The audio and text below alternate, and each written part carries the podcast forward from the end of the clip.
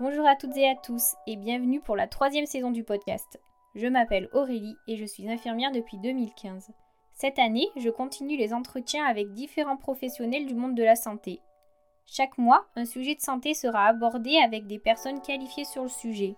Et comme toujours, du contenu supplémentaire sera disponible sur les réseaux sociaux. Merci à tous pour votre écoute, votre soutien et d'être toujours là. Sur ce, je vous laisse à votre épisode.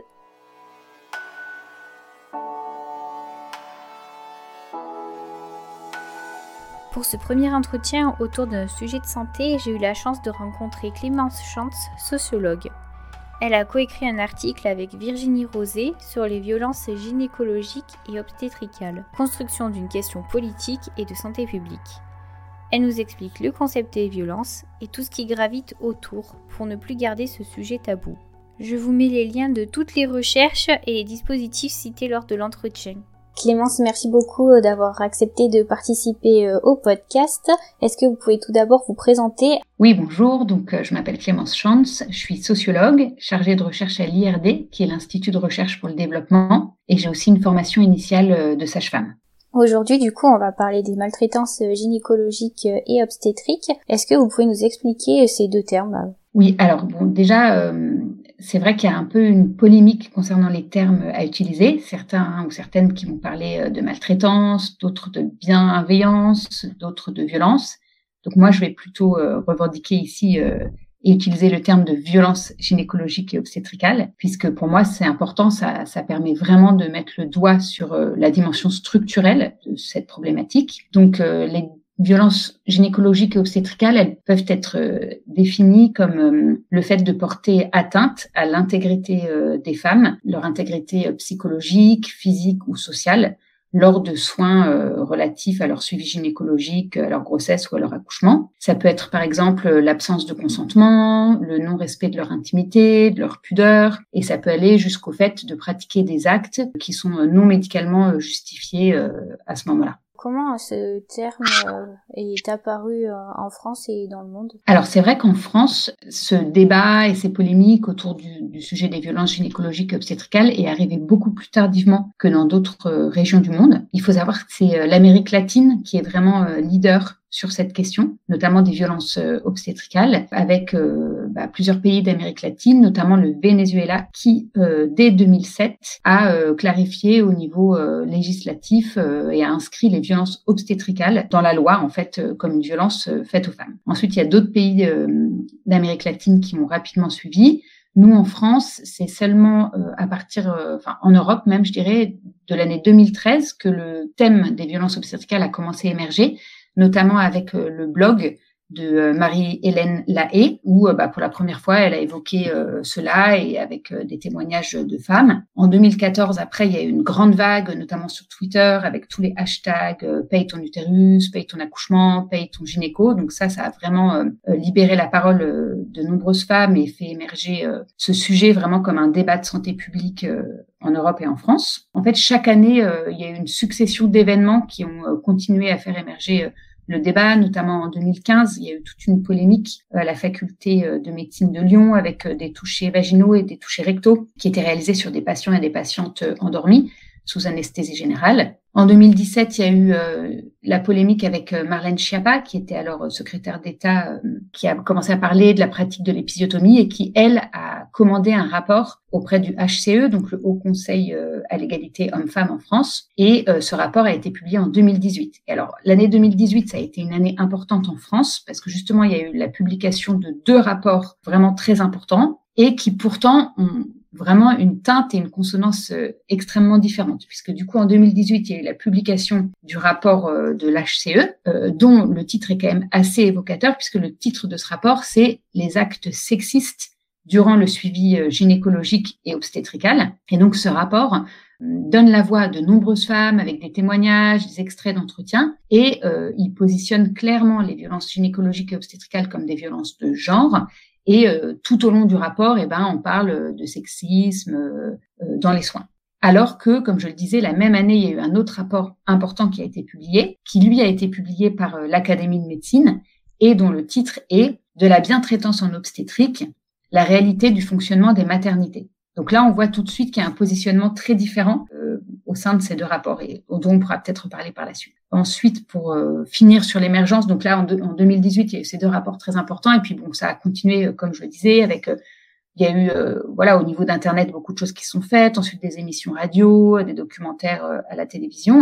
Et puis là, plus récemment, en 2023, on a eu aussi un rapport euh, du CCNE, Conseil national d'éthique, qui a émis de nouvelles recommandations sur le consentement dans les soins gynécologiques et obstétricaux. Le concept, comment il a pris sa place au niveau de l'espace public et politique en France Déjà, ce qu'il faut dire, c'est que contrairement euh, à l'Amérique latine dont j'ai parlé au début, en France, on n'a toujours pas de cadre légal sur cette question. Donc là, il y a de nombreux débats euh, actuellement sur cette question, mais pour l'instant, il n'y a pas de cadre légal. Donc, au niveau politique, ça a quand même encore du mal à émerger. Et surtout, le gros point de crispation, c'est au niveau euh, des professionnels de santé. Donc là, quand je parle de professionnels de santé, c'est tous les professionnels de santé, hein, que ce soit infirmières, sages-femmes, médecins. Il y a vraiment une crispation autour de ce terme des violences et autour de deux concepts. Le premier, c'est l'intentionnalité. Et le deuxième, c'est cette notion de consentement qui n'est pas comprise de la même façon euh, par toutes et par tous. La question de l'intentionnalité, elle est importante puisque très fréquemment, moi je donne des cours en école de sage-femme et j'interviens souvent auprès de professionnels de santé sur cette question. Très souvent, les, personnes pensent que s'il n'y a pas intentionnalité, il ne peut pas y avoir violence. C'est-à-dire, ben, non, mais nous, on est là pour faire du bien et pour aider. on n'a pas l'intention d'être violent, donc on ne l'est pas. Et en fait, c'est c'est pas vrai. Et, ça, c'est très bien souligné dans le rapport du, du HCE qui dit que euh, euh, voilà, tous les professionnels de santé peuvent être acteurs ou actrices de violences gynécologiques et obstétricales, que ce soit des hommes ou que ce soit des femmes.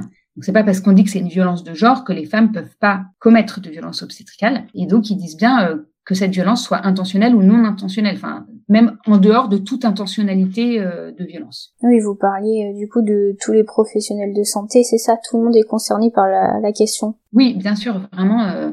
Tout le monde est, est concerné et puis comme je l'ai déjà dit, c'est pas parce qu'on parle de violence de genre que les femmes ne sont exemptes de cette violence, puisqu'on sait bien qu'en fait les rapports de genre, donc les rapports de domination homme-femme, notamment le contrôle du corps des femmes, le fait que le corps féminin doit être un corps qui est discipliné, euh, qui répond à certaines attentes de la société. Ça, c'est incorporé par les hommes et par les femmes. Et c'est pour ça que nous, entre femmes, souvent, on est très, très dur euh, envers les autres femmes euh, aussi. Et est-ce que toutes les femmes, elles sont concernées par ces violences ou au contraire, est-ce qu'il y en a certaines qui sont plus exposées que d'autres? Alors, en France, on n'a pas encore énormément de travaux là-dessus. Euh, ça peut-être qu'on pourra y revenir à la fin, mais vraiment, il faut mener plus de recherches sur ce sujet. Cependant, il y a quand même quelques euh, publications, quelques données, et puis au niveau mondial, on sait bien que toutes les femmes peuvent être victimes de violences euh, gynécologiques et obstétricales, mais que certaines catégories de femmes sont plus exposées que d'autres, notamment celles qui sont à l'intersection de différents rapports de domination, ou par exemple les femmes qui sont racisées, les femmes qui sont considérées comme en surpoids ou les femmes qui sont considérées comme trop jeunes pour avoir des enfants ou trop âgées ou des femmes qui, présentent d'autres pathologies, notamment comme le VIH/SIDA. Et ben voilà, on sait que c'est des femmes qui sont euh, plus exposées que d'autres. Quelles sont les conséquences euh, du coup euh, sur les femmes en général? Alors les conséquences, elles sont nombreuses. Il y a des conséquences à court terme, des conséquences à long terme. À court terme et dans l'immédiateté, il y a très vite un sentiment de culpabilité qui s'exprime chez ces femmes, un sentiment de honte, euh, de perte de l'estime de soi. On peut avoir euh, par la suite un syndrome post-traumatique qui va se développer avec euh, une certaine errance thérapeutique, des femmes qui vont renoncer aux soins parce qu'elles peuvent plus se retrouver face à un professionnel de santé ou arriver dans un hôpital. Et donc, parfois des femmes qui renoncent aux soins et parfois des femmes qui, du coup, pour l'accouchement, la grossesse suivante, ne vont plus vouloir accoucher en hôpital, par exemple. Et on sait qu'il y a certaines femmes qui vont vouloir accoucher à domicile, par exemple, euh, pour être sûr d'être dans un cadre euh, contrôlé et savoir euh, avec qui elles vont accoucher, comment, etc. Ces violences peuvent aussi avoir des conséquences dans la vie professionnelle, dans la vie conjugale, notamment des conséquences dans la vie sexuelle pour une femme et dans la vie familiale, puisqu'on sait aussi qu'il y a des femmes qui vont avoir des difficultés à investir leur enfant, puisqu'en fait, certaines femmes, dès qu'elles vont voir leur enfant, et ben ça va tout de suite leur rappeler euh, ce qu'elles ont vécu euh, au moment de la grossesse ou de l'accouchement. Euh, voilà, ça par exemple, ça rentre dans ce qu'on appelle le syndrome post-traumatique. Les violences, elles sont dirigées vers les femmes, mais par exemple, comment les, familles, elles peuvent réagir, que ce soit l'époux, l'épouse de, de, ces femmes-là? Oui, bah déjà, je pense que ce qui est important, c'est de pouvoir ouvrir le dialogue, que la femme puisse exprimer ce qu'elle a vécu, et puis, bah, comme dans toute forme de violence, la réaffirmer dans ce qu'elle est et surtout ne pas douter, ne pas la culpabiliser, lui dire que c'est pas normal. Et puis, euh, si besoin, éventuellement euh, l'amener à consulter un ou une psychologue. Euh. on sait aussi que ce qui marche bien, en fait, c'est de reparler de ce qui s'est passé avec les professionnels de santé. mais alors, attention, dans ces cas-là, ce qui est vraiment dangereux, c'est que parfois, ça peut être pire pour la femme puisqu'on peut lui expliquer qu'elle a tort puisque parfois les professionnels de santé vont vraiment, eux, se restreindre à tout ce qui est médical, alors que la femme, on sait que souvent, ce qui l'a le plus blessé, heurté euh, et ce qui a le plus fait mal, c'est tout ce qui est plutôt du côté du relationnel, des mots, des regards, des façons de, de toucher. Voilà, donc il y a le CIAN, qui est le collectif euh, interassociatif autour de la naissance, parfois sollicité par des femmes et qui peut accompagner des femmes des couples, des familles dans cette démarche en fait qui permet de se reconstruire face à ces événements euh, vraiment très douloureux. Est-ce que euh, la pandémie du Covid, ça a une incidence euh, sur ces violences? Oui, alors avec ma collègue Virginie Rosé, qui est directrice de recherche à l'INED et avec qui on a publié l'article dont vous aviez parlé, on a dirigé une recherche financée par l'ANR, donc l'Agence nationale de la recherche en France, qui s'appelait Mater Covid. Et justement, on a voulu retracer les expériences et les vécus des femmes qui ont accouché au cours de la pandémie on s'est intéressé aussi au vécu et expériences des sages-femmes et des soignants au cours de cette pandémie, puisque bien sûr, euh, eux aussi ont, beaucoup souffert de la crise. Au moment des premiers confinements, du début de la crise, très vite, il y a eu des polémiques qui ont émergé euh, sur les réseaux sociaux par rapport à deux pratiques qui ont été dénoncées comme des violences, celle du masque euh, imposé à certaines femmes en cours de travail et ou au moment de l'accouchement. Et puis, deuxième polémique, ça a été le fait que certaines femmes ont dû accoucher seules, sans la présence de leur conjoint ou de leur conjointe à différents moments pendant le travail ou pendant l'accouchement. D'ailleurs, il y a eu une recherche dirigée par Anne Rousseau qui a montré que euh, il y a eu vraiment un flou dans toute la France par rapport à ces directives autour du masque et de la présence de l'accompagnant ou de l'accompagnante, puisque euh, en fait, elle a mené une recherche dans la majorité des maternités en France qui montre que les directives ont vraiment énormément varié d'un hôpital à un autre. Bon, en tout cas, nous cette recherche, on l'a menée dans euh, trois maternités euh, publiques, deux euh, à Paris en Île-de-France et une sur l'île de la Réunion. On voulait vraiment euh, travailler dans une diversité géographique. Et on a mené aussi cette recherche à Manao, qui est une des huit maisons de naissance présentes en France et qui est, bah, encore une fois, à l'île de la Réunion. Donc, ce qu'on a montré, c'est que hum, les vécus ont été très contrastés au cours de cette pandémie, mais euh, les vécus ont surtout été exacerbés, c'est-à-dire que euh, bah, on a observé quand même et majoritairement une grande solitude des femmes, pas seulement au moment de l'accouchement, mais du début de la grossesse jusqu'à après, c'est-à-dire le retour à la maison. C'est-à-dire qu'il y a des femmes qui ont par exemple énormément souffert du fait que certains cours de préparation à l'accouchement euh, ont été annulés, puisque bah, justement peut-être qu'elles, enfin certaines avaient eu une, une expérience antérieure d'accouchement traumatisante selon leurs propres termes, et elles auraient voulu pendant cette grossesse actuelle pouvoir en parler pour se préparer à ce prochain accouchement. Et le fait que ces séances d'accompagnement à la parentalité euh, ont été annulées a été vraiment euh, très difficile à vivre pour elles. Il y en a d'autres qui ont très mal vécu le fait euh, bah, de pas pouvoir montrer dans l'espace public qu'elles étaient enceintes. Elles nous disaient, bah voilà, normalement, on prend un transport on prend le bus, les gens voient notre ventre rond, ils nous laissent la place, ou aux caisses, on nous fait un petit sourire. Bah là, en fait, j'étais toute seule chez moi avec ma grossesse et j'ai pas eu ces regards bienveillants. certaines femmes pour qui ça, ça a été important. D'autres, euh, alors très peu ont accouché seules hein, dans les femmes qu'on a euh, interrogées, mais euh, beaucoup ont été seules pendant la période du pré-travail avec des maris qui attendaient dans la voiture, d'autres qui ont été seules même pendant le travail. Voilà, donc ça, une solitude très forte en maternité et notamment ensuite de couche, que ce soit pendant les deux trois jours d'hospitalisation euh, après l'accouchement ou même le retour à domicile avec des femmes bah, qui auraient euh, voulu présenter leur enfant bien sûr à leur entourage et puis qui s'attendaient à ce que euh, leurs parents viennent à la maison, viennent les soutenir et ça ça n'a pas été possible. Voilà une grande solitude et tristesse dans les entretiens qu'on a menés auprès des femmes, mais comme je vous disais, des sentiments exacerbés puisque par ailleurs on a mené aussi des entretiens dans la maison de naissance dont je vous parlais, la Manao, où certaines femmes ont pu accoucher elle parle de bulles, en fait, comme dans une bulle anti-Covid dans cette maison de naissance, puisque euh, elles ont pu toutes accoucher en présence euh, de la personne de leur choix et en présence de leur sage-femme. Et donc là, elles étaient vraiment exaltées dans leur discours en disant mais euh, c'est une telle chance, je suis tellement heureuse. Et puis elles ont tout fait pour pouvoir accoucher dans cette maison de naissance et ne surtout pas être transférées dans la maternité voisine parce qu'elles avaient conscience vraiment de, de la chance, en propre terme, qu'elles avaient. Euh, du coup, pour finir sur une note un peu plus positive, euh, quels sont les changements qui ont commencé déjà à débuter par rapport à, ces violences euh, faites aux femmes? Vous avez évoqué les maisons de naissance, je crois que ça c'est quelque chose qui est en train de se développer. Oui, alors tout à fait. Déjà, on a vraiment toute une structuration de la société civile qui est importante. Alors, je vous ai parlé du CIAN, qui est un collectif d'associations qui est présent depuis très très très longtemps, mais on a aussi Stop VOG, qui est une autre association plus récente et qui porte vraiment la voix des femmes, qui est de plus en plus présente, non plus seulement sur les réseaux sociaux, mais aussi dans les médias euh, et au niveau politique. Donc euh, ça, c'est très positif.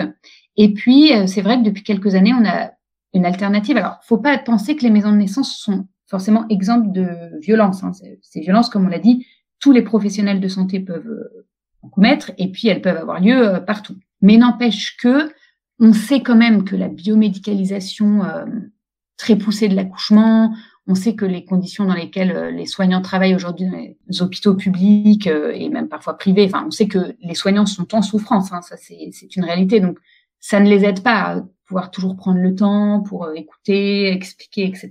Bon, donc on a quand même cette, ce dispositif là des maisons de naissance qui existe depuis une dizaine, enfin moins d'une dizaine d'années en France. Alors peut-être je peux dire quelques mots sur ces maisons de naissance. Je pense que c'est important.